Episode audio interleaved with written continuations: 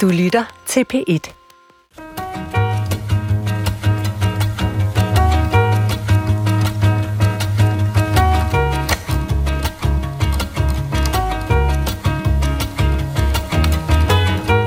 altid bruge de pronomner, som mine kilder gerne vil omtales med. Og i det her tilfælde, der er det de, dem og deres.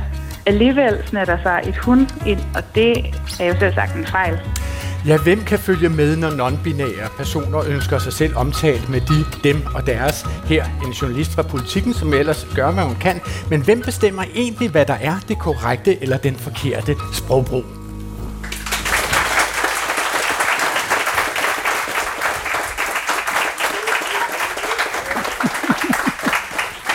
Ja, altså normalt er Klog på Sprog stedet på P et, hvor vi lægger sprog op under mikroskopet for at aflure det sine hemmeligheder.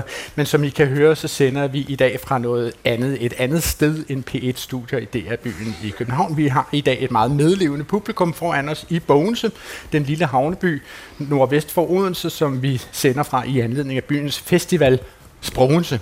Og normalt vil jeg sådan set byde velkommen til min første gæst her i programmet, men faktisk så er det jo omvendt. Altså, vil du byde velkommen til os, Thomas Hestbæk Andersen? Du har jo allerede sagt, hvor vi er. Velkommen til Bogense, velkommen til Sprogense, som er øh, her, hvor vi står, den første udgave af en genkommende festival, hvor vi fejrer sproget. Okay, og vi skal jo simpelthen også sige, at vi faktisk står hos hos Dansk Sprognævn, som du er direktør for. I har, ikke i vores anledning, men i anledning af hele festivalen, har I stillet det her gigantiske telt op, hvor der er plads til, hvad skal jeg gætte på, en firs til tyve mennesker, eller hundrede, eller deromkring? Ja, vi er faktisk et hundrede og tyve herinde. Hold da op. Nå, ja. Kan man høre det?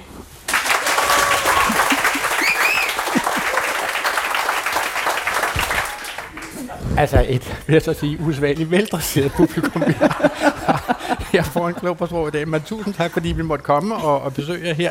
Altså, Thomas, i dag har vi jo besluttet os for, at det skal handle om reglerne. Altså sprognormer, hvornår man taler et ordentligt og korrekt dansk, og, og, og hvem som fastsætter de regler der, ikke? Og som direktør for Dansk Sprognævn, hvor tit er I ude og svinge krabasken, eller, eller svirpe med linealen og give sprogbrugere sådan et rap over nallerne for ikke at kunne tale ordentligt? Ikke så tit, som mange gerne ville have, at vi var. Okay. Faktisk, så det er, er det simpelthen jo sådan, et ønske, kan man sige.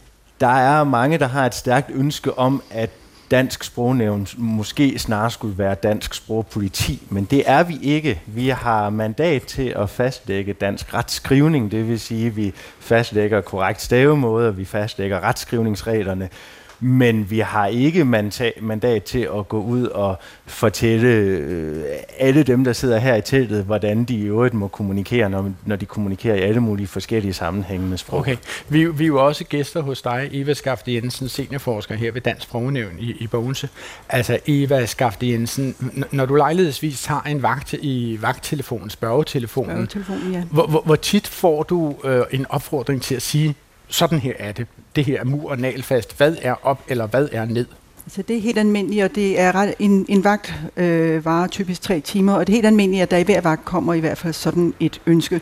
Og de kommer lidt på forskellige vis. Der er nogen, der, dem, der, er nogen, der simpelthen beder om, at vi siger om noget, at det er kor- korrekt eller ja. ukorrekt. Altså, under, øh, så, som I, altså jeg, jeg diskuterer faktisk ja, det her netop. Med min tante, præcis. Og nu vil jeg gerne vide, er det ja, mig netop. Eller hende, som er ret? Netop. Og øh, jeg havde sådan et spørgsmål for nylig, hvor nogen gerne ville vide, om det hed hylede eller høl. F- Jamen lad os da spørge herude i salen. Og, øh, altså, det, lad, lad os lige ja. få en, øh, bare sådan en, lige en touch base her. Altså, øh, hvor mange her ville bruge, øh, øh, er det en uregelmæssig bøjning af verbet at hyle? Ja, okay. Ja. Hvor mange her, giv mig en applaus, hvis I ville sige høl. Okay, nå, altså det er tilsyneladende i hvert fald i dette telt i Bogense en ikke eksisterende variation af verbet hylde. Ja, det ser sådan ud, men ja. det er faktisk noget, man finder i visse dialekter, så, det, øh, så selvom det ikke står i for eksempel i de forskellige standardordbøger, den danske ordbog og retskrivningsordbogen som en mulighed, så kan man slå det op i dialektleksikoner. Nå, ja. Hvor hen i landet siger man høl? Åh, oh, jeg kan ikke huske okay, detaljerne, det men jeg slog op i... det er et stykke tid, siden du har haft den vagt. Nej, det var faktisk i sidste uge, men, øh, men jeg slog op i Ømålsordbogen og så der, at der var øh, flere steder på øerne, altså Fyn, Sjælland osv. Okay, min sidste deltager i programmet her er faktisk gæst, for ham har vi taget med fra hans arbejdsplads, som ligger i København. Det er Det Danske Sprog- og Litteraturselskab, og dermed velkommen som gæst til dig, Lars Trap Jensen. Tak. Lars Trap Jensen, i, i jeres danske ordbog, altså den ordbog, som Det Danske Sprog- og Litteraturselskab udgiver, fortæller I der, hvad der er rigtigt, og hvad der er op, og hvad der er ned? Ja, det gør vi i et vist omfang. Vi følger jo retskrivningen i hvert fald, øh, som øh, Sprognævnet har fastlagt. Den følger vi, og hvis vi afviger fra den, så gør vi opmærksom på det. Men vi er jo en beskrivende ordbog, så det vil sige, at vi kan godt gør opmærksom på afvigende staveformer, men så er de tydeligt markeret som afvigende. Men får man det et indtryk, når man læser den danske ordbog, får man det et indtryk, om noget er passende eller upassende, eller rigtigt eller forkert? Altså, er der noget, der er mere rigtigt end noget andet?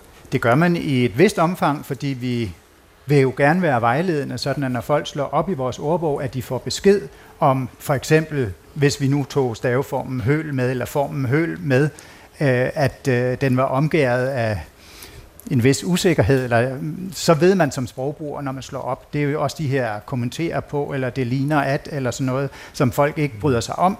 Det er jo en vigtig oplysning at få, hvis man slår op i ordbogen for at finde ud af et ords brug, at man så også der kan blive vejledt om det. Altså, at hvis man for eksempel bruger udtrykket, det ligner at, så er man i gang med at stryge en hund mod hårene. Eller ja, nogle altså, hunde mod nogle hår.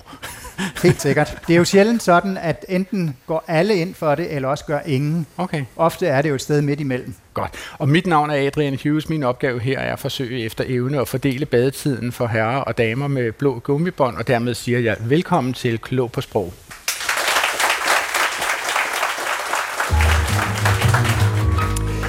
Altså, vi har jo pakket programmet her med sprogeksperter for at tale om noget så relativt øh, abstrakt som sprognormer. Altså, hvordan sprog udvikler sig, øh, hvor længe det tager for det at udvikle sig, og hvornår overgår noget fra at være noget, som nogle mennesker siger, øh, og hvornår bliver det så derfra til ord og vendinger, som kan finde vej til lovtekster eller andre officielle kilder. Og lad os lige begynde fra bunden, Thomas Hestbæk Andersen. Altså, øh, du siger, I er ikke et sprogpoliti. I bliver aldrig et sprogpoliti. Det er simpelthen ikke en hældebart, som Folketingets flertal har stukket i hånden på jer. Vi Men I bestemmer, hvad der er retskrivning. Hvem skal rette sig efter retskrivning? Vi er et sprogpoliti på den måde, at uddannelsessystemet og øh, den offentlige forvaltning, alle offentlige myndigheder, skal følge den retskrivning, som vi fastlægger her i huset, eller huset inde ved siden af teltet her. Ja. Øhm, og det er klart, at når vi bliver spurgt direkte til, hvad er rigtigt og forkert i forhold til retskrivningsreglerne, så giver vi vejledning på det. Og mm. det er blandt andet noget af det, som Eva og, og hendes gode kolleger bliver spurgt om i, i, i, i spørgetelefonen. Og Eva Skafte Jensen, så vil jeg egentlig spørge, altså, hvor, hvor kontroversielt kan det egentlig være? Hvor omdiskuteret kan retskrivning være? Uh, det kan være meget, meget, meget omdiskuteret. Har du eksempler på det? Ja, øh, der er et rigtig godt eksempel, som er penalhus.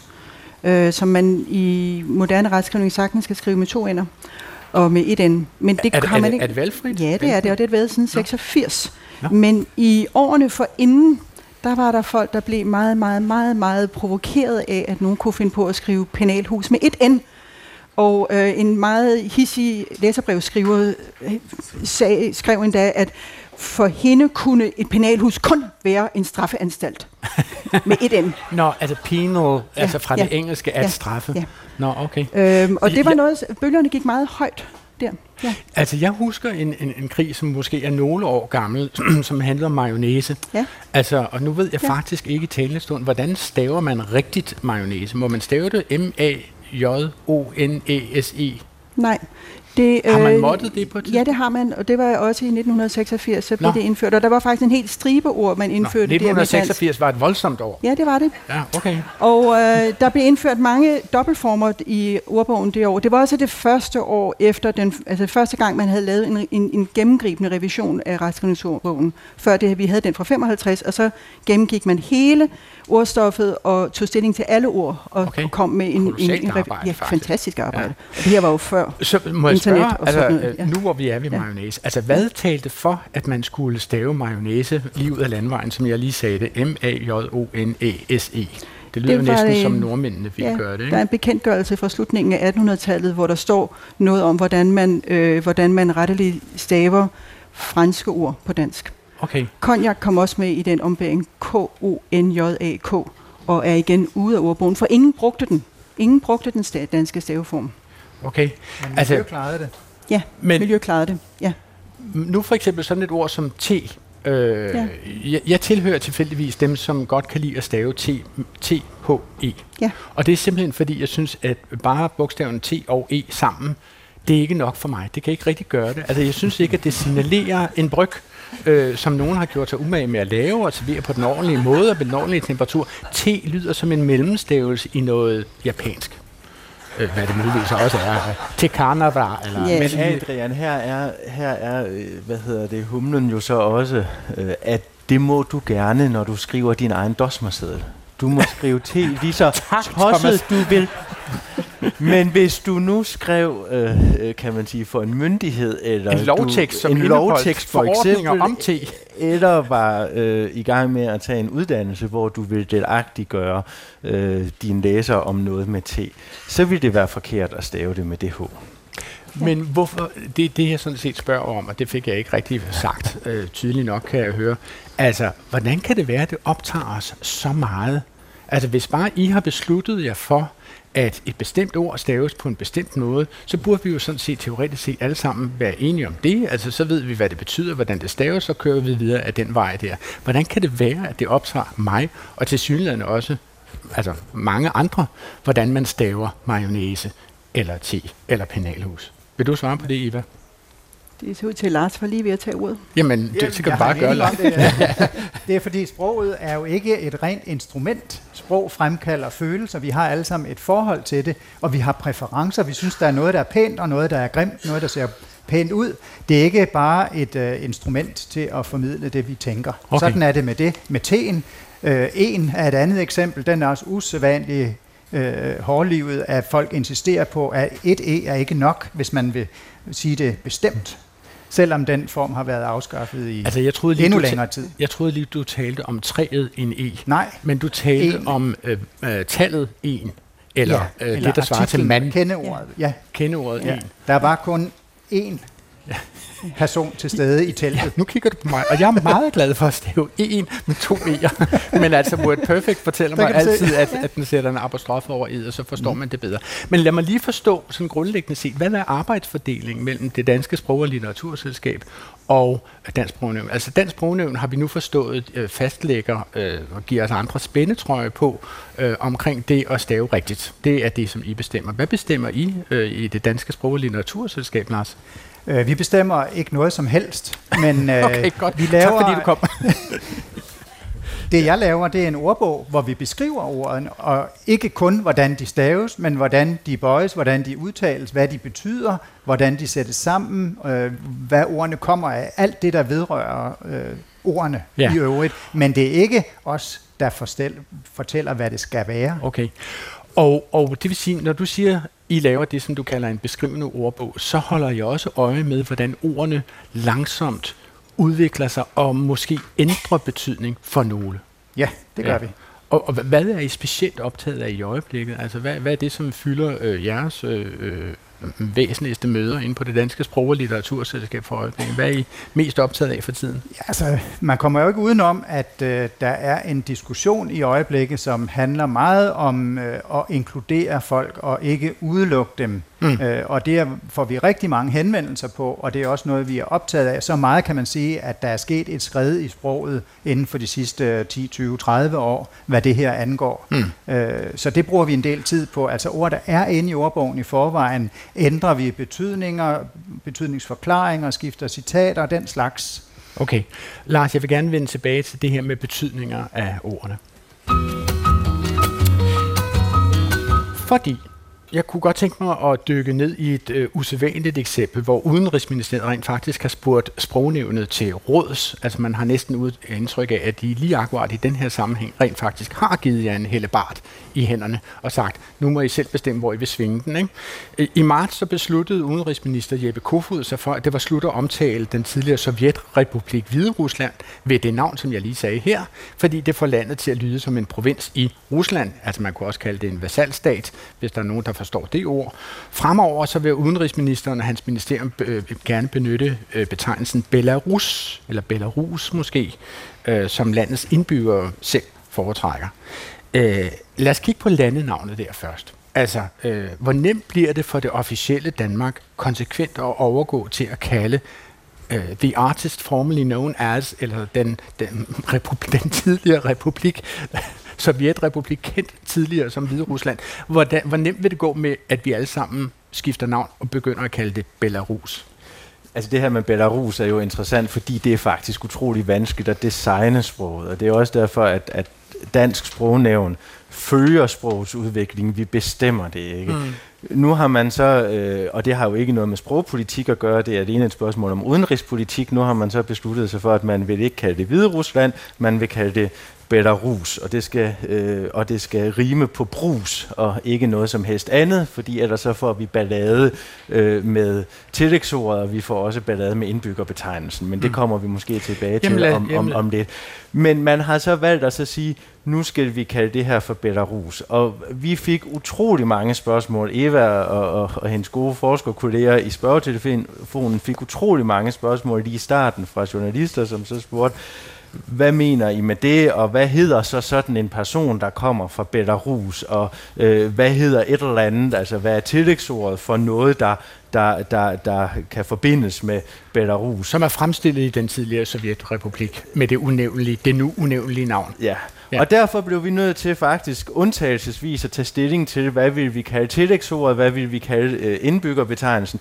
Normalt så normerer vi sproget i høj grad efter vores øh, sprogsamlinger, altså vi har en række korpusressourcer, vi har det, som jeg faktisk tror øh, for øjeblikket er Danmarks største øh, korpus med, med mere end to milliarder løbende års tekst, øh, især øh, af, af medietekster, øh, hvor vi hele tiden kan se, hvad bliver brugt, hvordan, hvordan, øh, hvordan udvikler sproget sig. Men der var jo stort set ikke nogen, der havde brugt Belarus. Alle brugte Hviderusland, så da vi blev spurgt om, jamen, hvad kalder vi så en person, der kommer fra Belarus, så måtte vi kigge på, hvordan vil man typisk bygge det op på dansk. Hvad, hvad er mulighederne for øh, at, på, en, på en normal dansk måde at omtale en person fra Belarus? Hvad, Den hvad mest normale måde er at sætte E R bag på, altså at sige belaruser.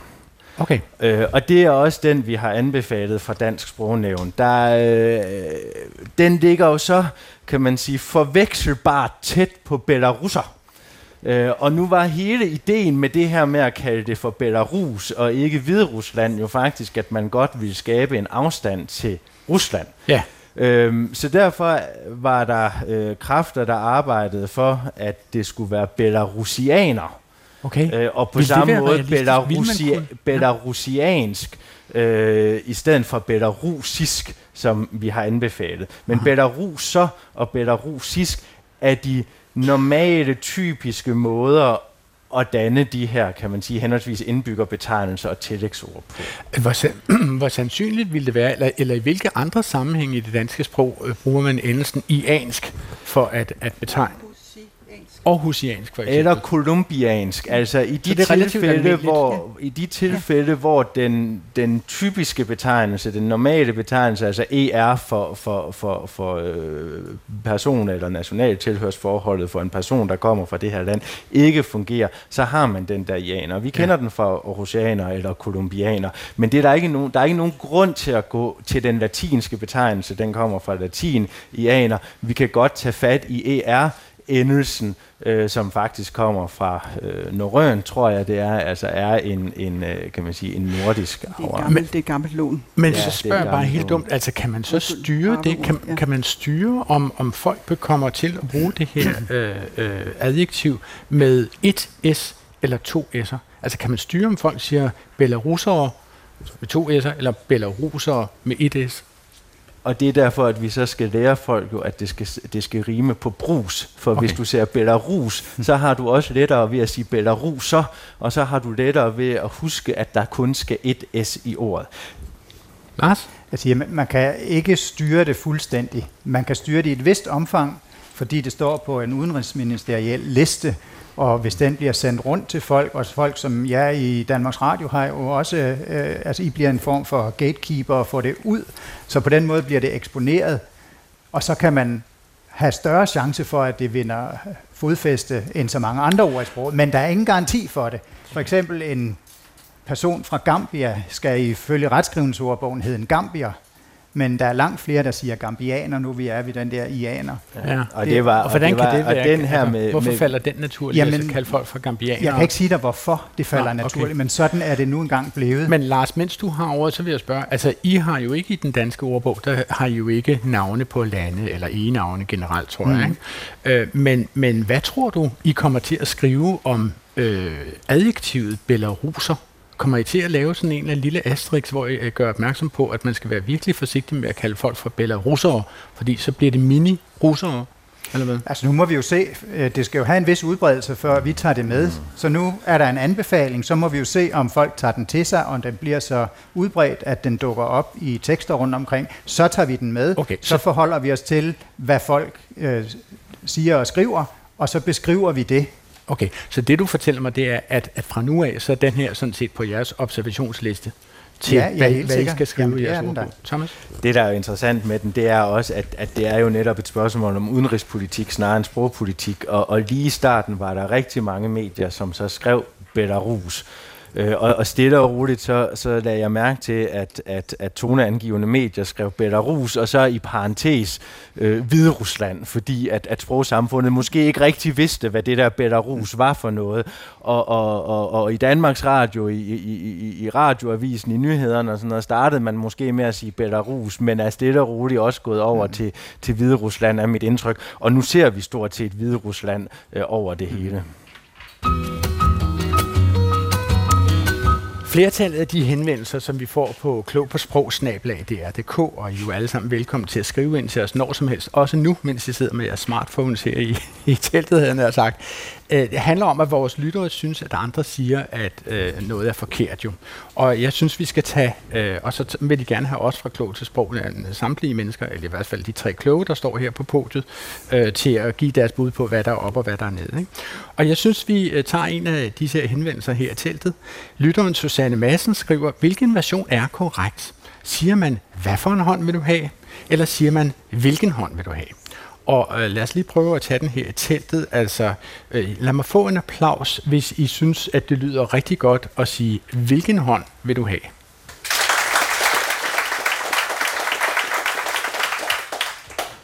Det var en applaus, jeg synes, jeg kunne høre. Lad, lad mig så høre en applaus fra dem, som synes, at man lige så godt kan sige, hvad for en hånd vil du have? Ja. Okay, nu er jeg faktisk lidt i tvivl. Altså i virkeligheden, fordi jeg synes næsten de to applauser var, var lige høje i grove træk. Er der nogen, der har noget bud på, om det var det ene og det andet? Okay, men så der, der, der, der eksisterer til Sydland i hvert fald i dette telt i Bogense i dag, øh, den syttende september to tusind og enogtyve, er der nogle mennesker, som mener, at man kan sige både det ene og det andet. Og så er jeg ikke sagt for meget, ikke? Øh, hvad, hvad kan man egentlig sige, Lars Trap Jensen? Hvad, hvad er op og ned i den her sag? Altså det kloge svar, det er, her mangler vi altså noget sammenhæng, noget kontekst, fordi man kan jo sige begge dele. Man kan sagtens sige begge dele. Øh, på din egen institution, Danmarks Radio, var der et program, der hed Hvad for en hånd? Øh, det var, var det stavet sådan? Ja. Nå? Det var et børneprogram, Shocking. Og det siger lidt om, hvor vi er henne. Altså det er lidt... Det er, lidt, det er lidt uformelt sprog, det er talesprog, men i talesprog fungerer det fint, og nogle gange kan man ikke sige andet, eller jeg har i hvert fald svært ved at sige, hvis jeg siger, hvad er det for noget sludder? Ja. Hvordan skulle man sige, hvilket sludder er det? Det, det, det lyder lidt kunstigt, for der er vi, der er vi henne i en, en anden, et andet sprogleje. Altså, men ville det være skriftsprog at sige, hvilket sludder er det? Hvad for Hvilken noget? Er formelt sprog, det er skriftsprogligt. Nå, okay. Ja. Men altså, hvad for har vi haft i sproget rigtig længe, og der er ikke noget nyt der, så selvfølgelig kan man sige begge dele. Eva? Jeg har det med at læse meget gamle grammatikker, Og en Som af de, vi jo gør øh, dagligt. Det ligger på vores natbordskuffe øh, til hver en tid. En af de grammatikker, jeg har læst meget grundigt på de sidste par år, det er Erik Pontoppidans grammatik fra seksten otteogtres. Never miss it. Som øh, alle i teltet selvfølgelig glæder sig til, kommer i dansk øh, oversættelse om meget kort tid. Ja. Øh, ja, ja, den ja. var nemlig skrevet på latin. Ja. Og, øh, det, det har og, altid været balladen med det. Det har altid været balladen, ja. men, men Erik Pontoppidans øh, ærne var faktisk at vise de lærte mennesker ude i verden, hvordan dansk havde en grammatik, og hvad, hvad man gør på dansk for det, man gør på græsk og latin og hebraisk osv. Og der skriver han sådan fuldstændig neutralt, at hvad for, det er det, der svarer til, til hvilken. Altså man kan sige, hvad for, det er, det er den måde, man, man, man, man bruger. Det er simpelthen ja. en, en ret korrekt ja. måde at gå ja, til det på. Og, ja, og han har ikke nogen af de der stilistiske markører med. Det er simpelthen bare, det gør man det. Og så, så det er åbenbart et af de eksempler, han bruger til at overbevise den lærte verden, alle dem, der kan latin, Øh, at dansk har en grammatik. Okay. Jeg tror også, lad os lige, gør det, ikke? Jo. Lad os lige nappe et øh, lytterspørgsmål ja. til, ja. Som, som handler om det her med det korrekte eller det ukorrekte. Øh, det vil jeg give til dig, Eva. Ja. Der er en lytter, som ønsker at være anonym, jeg skal ikke kunne sige hvorfor, øh, som skriver, at der har i den seneste tid været meget i medierne om evakuering af mennesker fra Afghanistan. I tv-serien The Wire nævnes det, at man kan evakuere en bygning eller et fly osv. Hvis man taler om at evakuere et menneske, så betyder det i virkeligheden, at man giver vedkommende et lavement. Nu spørger jeg lige... Okay, der var i hvert fald nogle her i teltet, som vidste, hvad et lavement er, og ikke nødvendigvis selv bruger det dagligt, men I ved, hvor man kan købe det, og hvad det skal bruges til, og hvad effekten af et lavement er. Så vil jeg ikke sige mere. Øh, er det korrekt at tale om evakuering? Er det en kollektiv talefejl, når danske medier taler om en evakuering af mennesker fra Afghanistan? Hvad siger du til det, Eva?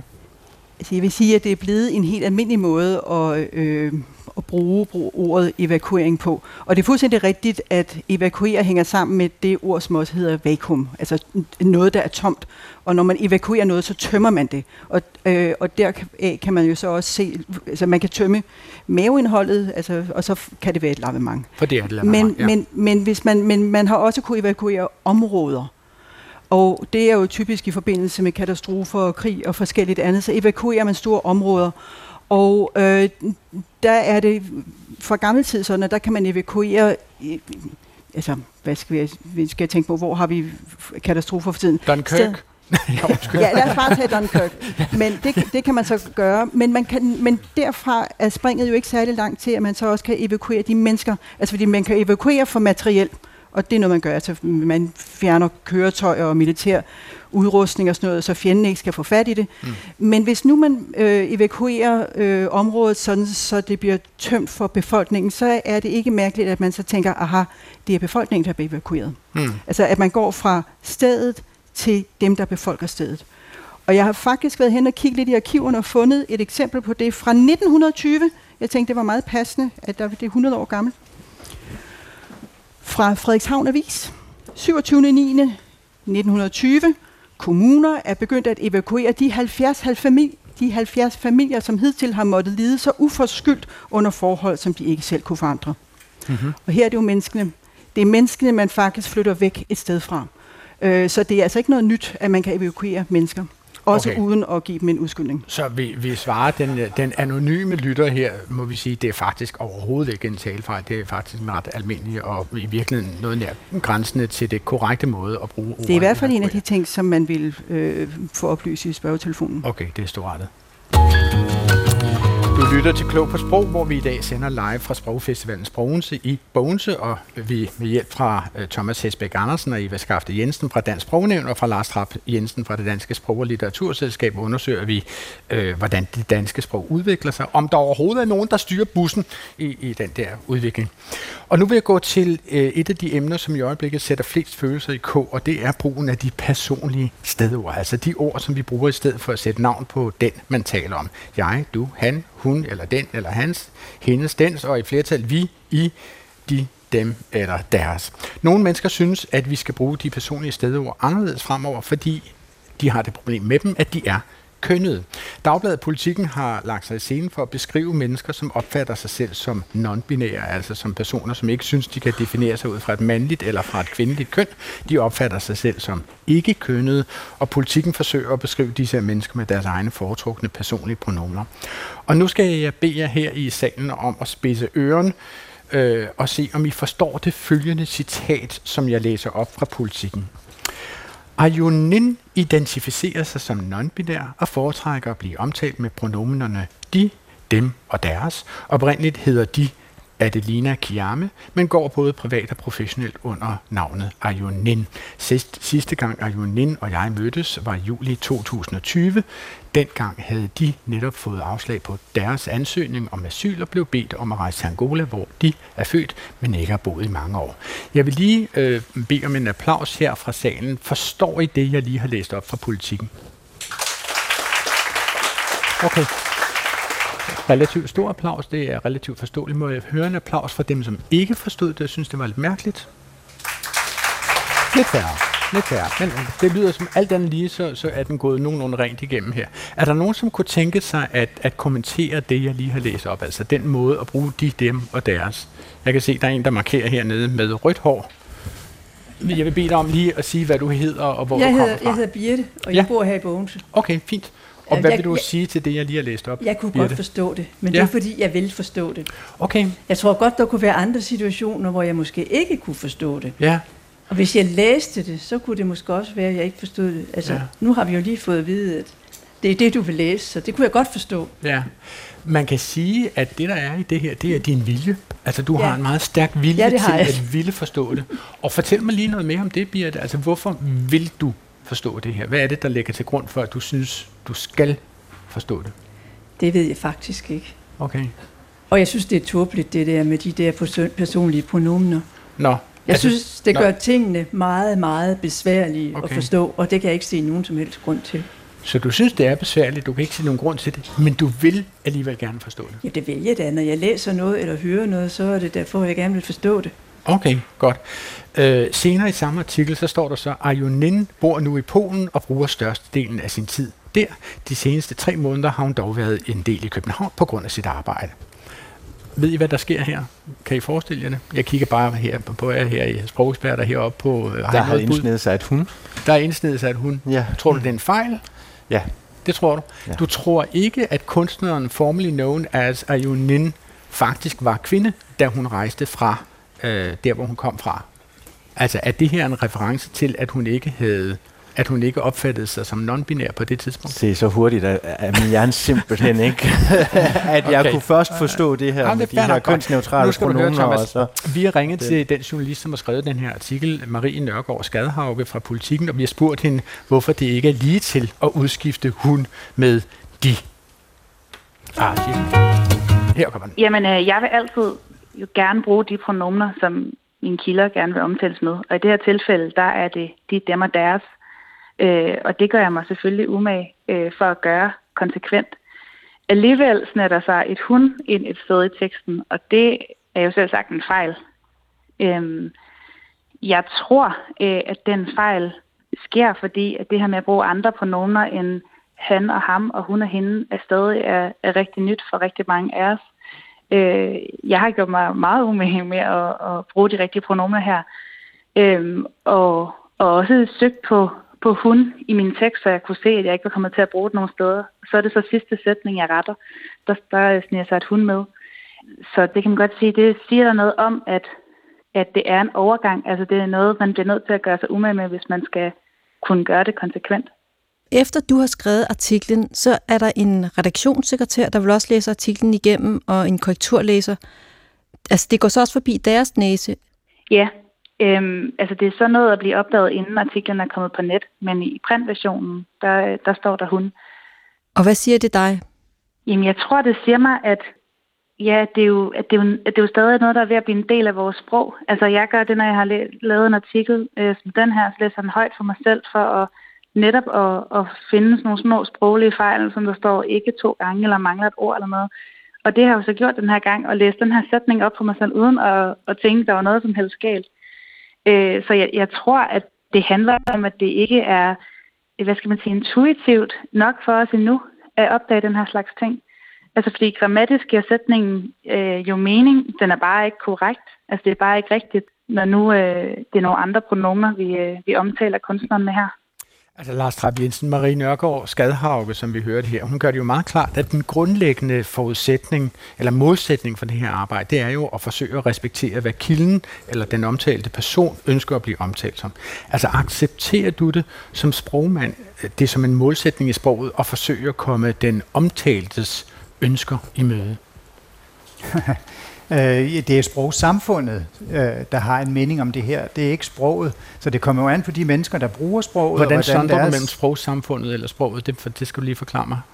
Sproget er jo det, vi opfatter som mere øh, fast. Det, der står i ordbøgerne og i grammatikkerne. Men det her, vi er inde på et område, der er i bevægelse. Der er nogen, der gerne vil have det på en måde. For andre er det mystisk. Så... Der er en, en, en kamp, en bevægelse, hvor det ikke har lagt sig fast endnu, og det vil der sikkert gå en rumtid endnu, før det gør. Jeg lagde mærke til for eksempel også, at du sagde, at de havde fået afslag på deres ansøgning. Ja. Der kunne jo også have stået, at de fik afslag på sin ansøgning, når, det nu, det? når det nu refererer til et entalssubjekt i sætningen. Ja. Når den, de er her, de ental. Ja. Det er jo heller ikke lagt sig fast. Der træffer journalisten et, et, et valg, men... Vi har netop ikke nogen intuition endnu. Det ja. vi kender, de, det er flertalsdiget, ikke? Men lige præcis det, altså du er jo en af de skarpeste knive i skuffen sammen med dine to kolleger her. Du slår ned på det der med deres og sin, fordi den, den problemstilling har øh, Marie Nørgaard Skadhauge fra Politiken selvfølgelig også haft tæt inden på livet. Mm. Skal man referere til en entalsperson med deres, eller skal man referere til en entalsperson med sin? Og nu kan I høre, øh, hvad hun siger om det. Det er det, der egentlig har været øh, det, jeg har siddet og overvejet, mens jeg har skrevet, øh, hvad man skulle gøre. Og det, vi har også snakket med øh, redaktionssekretæren og kulturlæseren om. Altså, hvornår bruger man sin, og hvornår bruger man deres.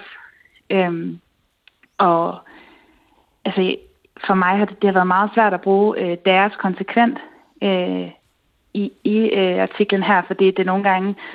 altså har været nødvendigt at, at skrive sin for ligesom at tydeliggøre, hvis der var tale om, om ental. Kan du komme med et eksempel på, hvor du netop har været i tvivl, men, og hvad det så endte med? Jamen, der er den her sætning. Altså i marts tyve enogtyve lykkedes det Arjun Nin at få opholdstilladelse i Polen. Det næste halvandet år er det her. De laver sin kunst og har sin dagligdag. Der har jeg jo brugt sin for at, at understrege, at det er kunstnerens øh, kunst og kunstnerens dagligdag, der, der er tale om. Altså Thomas Hestbæk Andersen, har Dansk Sprognævn, mener Dansk Sprognævn noget om den her problemstilling, om man kan bruge flertalspronomer som betegnelse for entals mennesker, enkelte mennesker? Det er jo ikke noget, vi har normeret i forhold til retskrivningen endnu, altså, og, og vi normerer retskrivningen ud fra det, som, jeg tror du har været inde på det, det som de fleste i et sprogsamfund gør.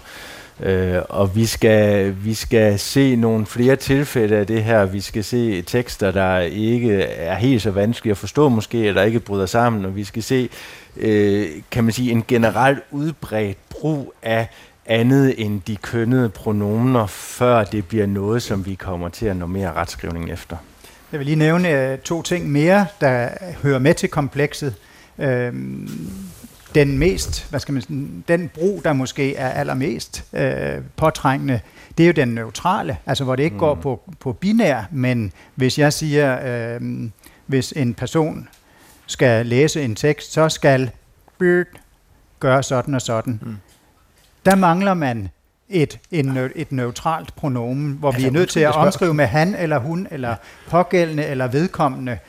Ja, altså pågældende vedkommende, synes jeg, fungerer rigtig godt for mig. Synes, synes du det? det ja, for mange fint, er det en lille smule øh, omstændeligt, eller... Altså man kan vel også sige, hin, hin person øh, er så heldig, at øh, hin person øh, øh, vinder en pris i aften. Jeg vil ikke afsløre kønnet, eller det eventuelt manglende køn på hin person, pågældende vedkommende. Jeg synes, reaktionen viser, at det, der er ikke helt konsensus om, hvad der okay. er naturligt at bruge i den her situation. Okay. Nu vil, lige, nu vil jeg lige læse noget højt for publikum her, øh, og så skal I bagefter, når jeg er færdig med at læse op, så skal I uh, give mig en applaus, hvis I forstår det. Altså året, ja, det er fra samme artikelrække i Politiken, det er skrevet af en anden øh, journalist, end den, vi lige har talt med her. Året efter startede Lue Mønthe Andersen på efterskole og sprang ud for flere af sine venner.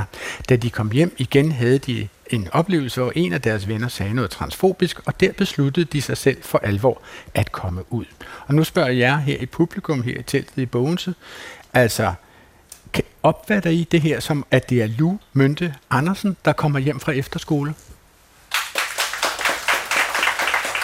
Der er nogen, som synes, det er Lue Mønthe Andersen, der kommer hjem fra efterskole. Jeg læser lige citatet op igen. Året efter startede Lue Mønthe Andersen på efterskole og sprang ud for flere af sine venner. Da de kom hjem igen, havde de en oplevelse, hvor en af deres venner sagde noget transfobisk, og der besluttede de sig for selv at komme ud.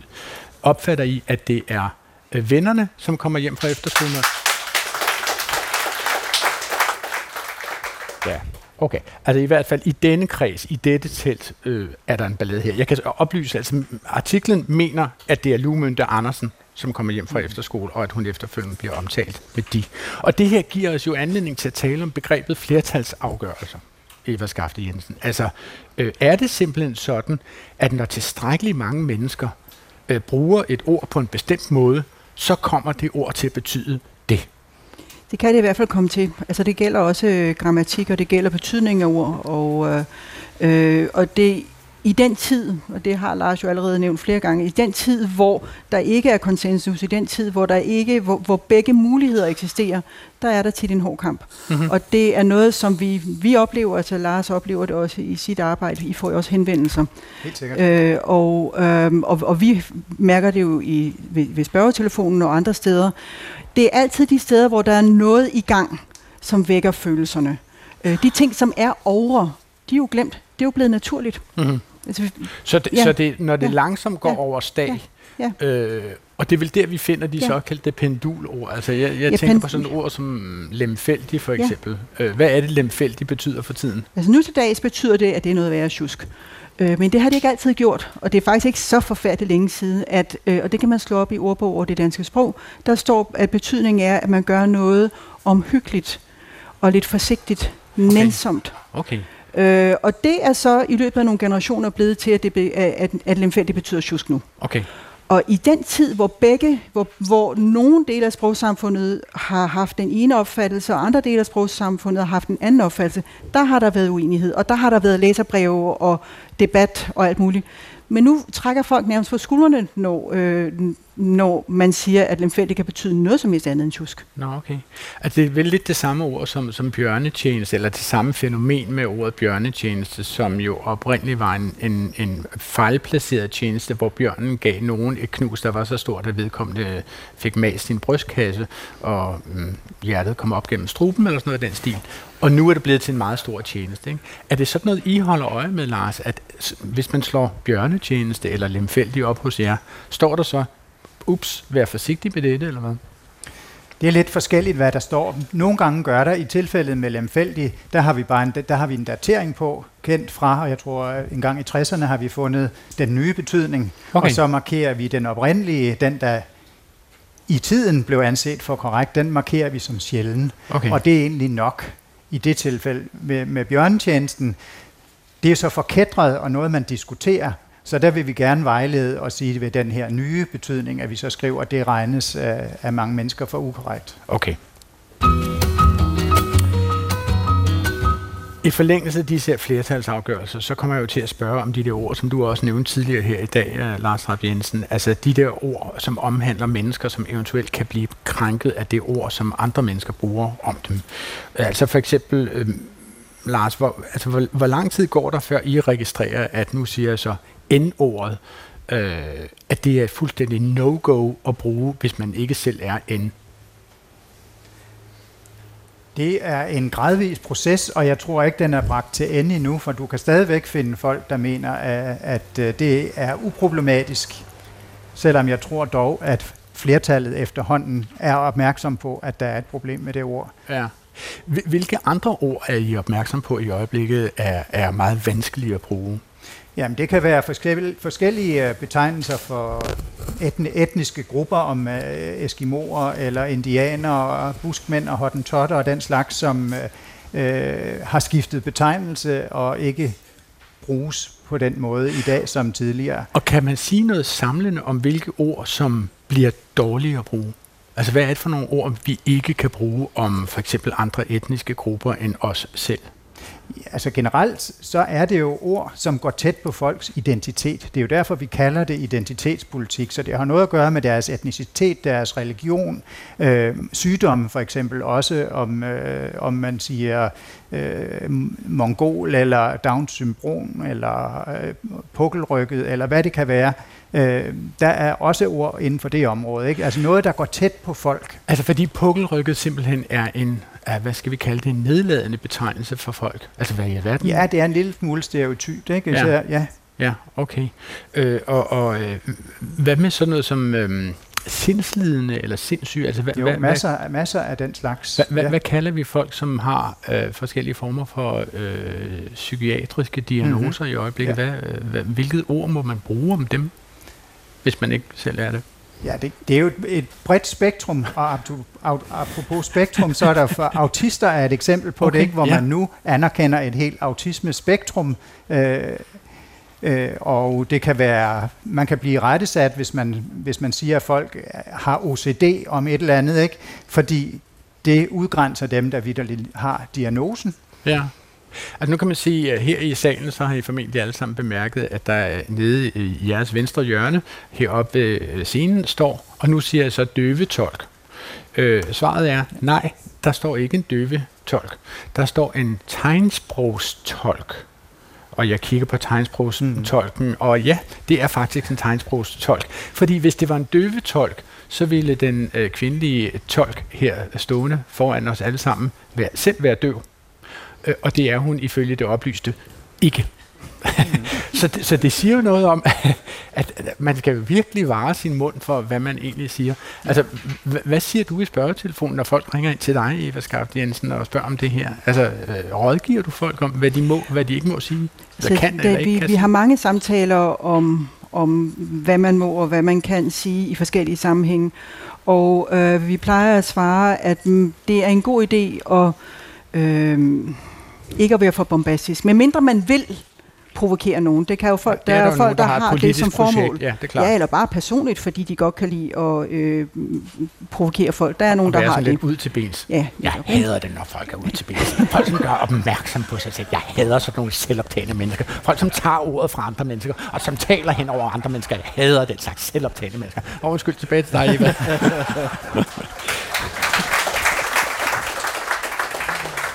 Nå, mine damer og herrer, vi er nu nået til det punkt i Klog på Sprog, hvor den første applaus er, har optrådt, som verden ikke selv bad om.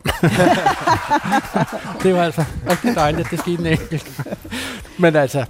Men vi plejer også at sige, at det, øh, at det også er godt at være opmærksom på, at rigtig mange af de her ting, som folk siger, folk skriver, ikke nødvendigvis er ment for at være krænkende. Altså, at der gerne må være lidt elastik i begge retninger. Altså, at man også, ligesom Birte sagde før, at hun gjorde sig umage for at forstå, hvad der faktisk stod i den tekst, du læste højt før, at så øh, er det... Og, og, og det er faktisk meget almindeligt og almenmenneskeligt, at man møder verden med en form for tillid. Og... Øh, Det gælder, det gælder også, når man møder folk, som så måske faktisk siger øh, autist eller O C D eller, eller noget andet. At det kan være, at den person, som siger autist eller O C D på en måde, som folk ikke bryder sig om, faktisk ikke havde til hensigt at krænke nogen. Hvis man fremturer, og hvis man fremturer med N-ordet, som du nævnte før, øh, og insisterer på sin ret, så er man også lidt selv ud om at få nogle klaps. Mm. Det vil jeg sige. Altså, så har man selv bevæget sig ud på et, i, på et område, hvor man, hvor man sådan set er indstillet på at være provokerende, og, øh, og så også må være klar over, at der kan komme mm. nogle, ja, nogle klaps. Altså, så har man ja. sådan set sprogligt set insisteret på at svinge morgenstjernen, kan ja, man sige, man. så man selv ud om det. det har man. Lad os lige tage et lytterspørgsmål, Thomas. Vi har fået et øh, spørgsmål fra Ole Brygner, øh, som for, han bor i Fredensborg, fortæller han, og han skriver følgende til os. Jeg har for mange år siden lært, at frø, det sår man, og planter, det planter man. Men i nyere litteratur har jeg lagt mærke til, at der skrives, at man planter et frø. Er det en fejl, eller er der slet ikke den skelnen mere? Altså, hvis vi skal være helt ordentlige, så er det stadig sådan, at man sår et frø, der så spirer og, og bliver til en plante, og en plante planter man så ud. Mm-hmm. Så, så han har så ret man, i, at... Søren Ryge Petersen eller øh, Frank Eriksen, så vil man forstå den årsags sammenhæng. Og så vil det være sådan ude i den af os plejede altså, natur. Jeg kan godt forstå, at Ole Brygner, han lægger mærke til, til den her øh, anden måde at, at plante i forhold til at så på. Men der er jo hele tiden en skridning, og der er også nogle betydningsnuancer, og vi har også øh, jævnligt en diskussion, eller, eller, eller folk, der skal høre os om dufte i forhold til lugte, for eksempel. Ikke? Altså, og hvad, øh, hvad er diskrepansen der? Jamen, der er, øh, altså, oprindeligt har lugte været et fuldstændig neutralt ord, ikke? Altså noget kan lugte, og man kan lugte til noget. Oprindeligt har man faktisk ikke selv kunne dufte til noget. Det kan man nok snarere i dag, og så er der sket en betydningsskridning, så, så duft er forbundet med noget positivt. En rar duft, lugt, nok snarere noget, der kan være øh, ubehageligt, men i virkeligheden altså er det... Altså forbundet med lavamanget fra før, formentlig. Måske lavamanget, måske andre ting, men i virkeligheden er der ikke øh, sådan nogen definition af, at lugt øh, øh, ja, per definition er noget, noget ubehageligt. Øh, så så, så, så øh, lidt det samme, som, som mange har en opfattelse af, at hvis man giver kritik på et eller andet, så er det sikkert negativt. Kritik er forbundet med noget negativt, men ja. Sådan er det ikke. Man kan jo også give positiv kritik. Så er det faktisk så bare øh, ofte sådan, at man understreger, nu kommer jeg med noget positiv kritik, fordi okay. store dele af sprogsamfundet egentlig opfatter kritik som at være kritisk. Så nej, negativ nej jeg simpelthen hader, hader, hader kritik, bare fordi jeg ikke forstår, hvad kritik i virkeligheden burde være. Det kan være positivt. Okay, det kan det åbenbart. Øh, Eva, lad os også tage et lytterspørgsmål, som associerer til, til det her med det korrekte og det ikke korrekte. Altså, det er Jens Stolt Hormand fra Aalborg, som skriver, hvorfor er politikersprog så svært at forstå? Der er jo ingen faste normer. I universet, så har man lysets hastighed som en fast norm. Altså, en galakse kan være så og så mange lille millioner lysår væk, men hvordan måler man for eksempel velfærd i anførselstegn, eller en, en klog måde at gøre tingene på? Det er jo som at sælge elastik i metersmå, metermål. Kan du hjælpe Jens Stolt Thormand fra Aalborg med dette anbelangende?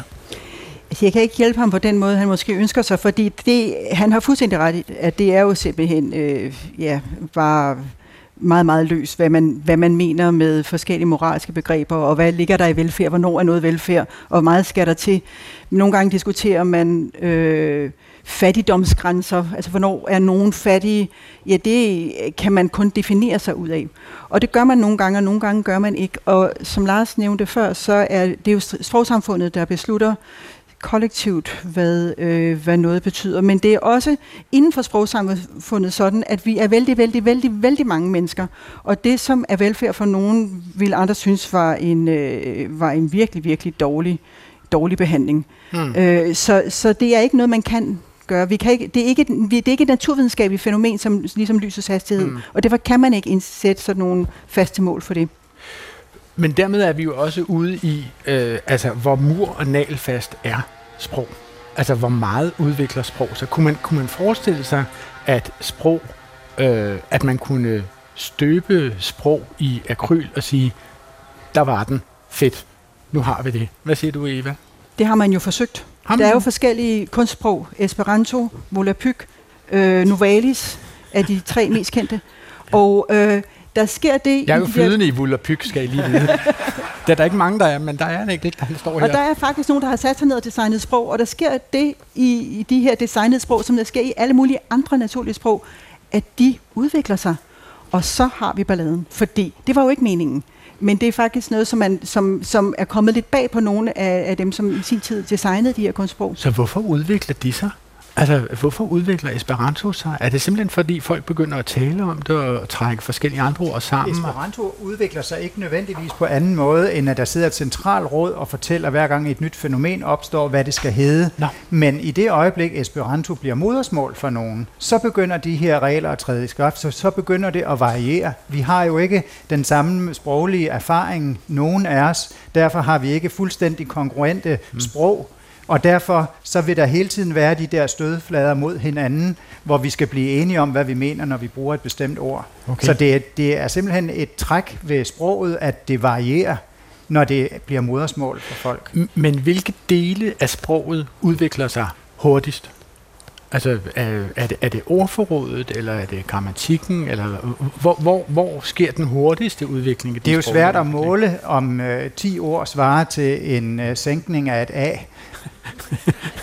Begge fænomener kan garanteret konstateres, men det er lidt som at sammenligne æbler og pærer. Men alle dele af sproget ændrer sig. Hmm. Hvordan med grammatikken? Altså, hvor hurtigt øh, kan grammatikken i et sprog ændre sig, Eva? Langsommere end en snegl. Okay. Langsomt. Har vi eksempler på det? Er der, er der ting, som, som er foregået for meget lang tid siden, som vi først er begyndt at tage op nu, eller hvad? Ja, ja først er begyndt at tage op nu. Jeg kan også... Nu, ham der, den dejlige Erik Pontoppidan med grammatikken, han synes faktisk, det er lidt for galt, at øh, der er folk, der ikke kan finde ud af at skelne ordene mellem, hvornår man bøjer verberne i ental og flertal.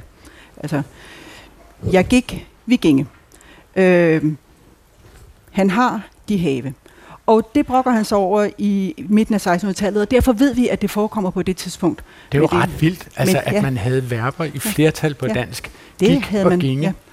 Og det er først i løbet af attenhundredetallet, og faktisk først fordi en, der er en ihærdig indsats fra en, en af heltene i, i vores fag, Axel Sørensen, som øh, faktisk insisterer på, at nu må det være nok. Nu må det, han er dansklærer, og sammen med nogle andre dansklærer mente han, at nu skulle det faktisk tage ud af skoleforordningerne, fordi der var ingen, der brugte det mere. Men der gik flere hundrede år, okay. før det faktisk blev taget ud. Og der er næppe nogen i dag, som siger, at de gænge. Så vi må simpelthen konkludere, at der er dele af sproget, som udvikler sig, uanset om vi forsøger at sætte en pal i øh, hjulet og standse det hele. Og det bliver, hvad vi når at tale om i Klog på Sprog i dag, og I må endelig ikke applaudere endnu, fordi jeg vil lige fortælle jer, at vi øh, har fået en besked øh, fra en tidligere lytter, eller nuværende lytter, formel, lytter formentlig, som har genhørt vores program fra sidste uge i fredags, hvor vi talte om antikken i sproget. Vedkommende har hørt den her udsendelse adskillige gange og har taget noter. Det handlede om, at for eksempel bad jeg Thor Leifer om at sige en sætning, som hed, øh, hvor jeg er glad for at blive inviteret til dette vidunderlige radioprogram med den utrolig charmerende vært Adrian Hughes. Øh, det var en sætning, som kom fra mig, og øh, den var han ikke særlig dygtig til at sige på latin, men den sætning er faktisk, ved vi nu, fra en tidligere oldtidskundskabslærer, som skriver til os fra IKAST og hedder Inge. Laetissimus sum huius emissionis particeps esse illo Hadriano hospite excellenti presidente.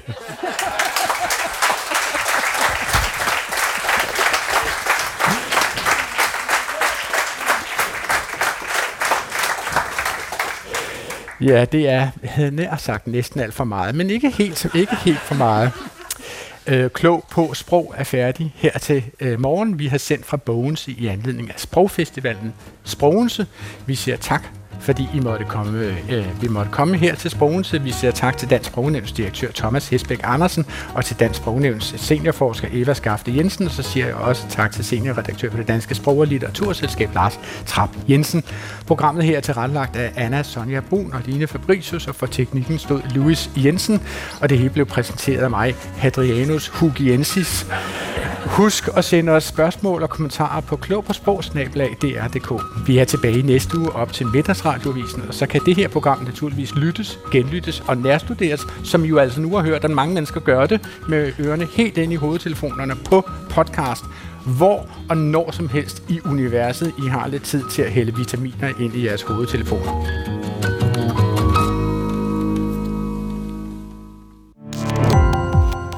Gå på opdagelse i alle D R's podcast og radioprogrammer. I appen D R Lyd.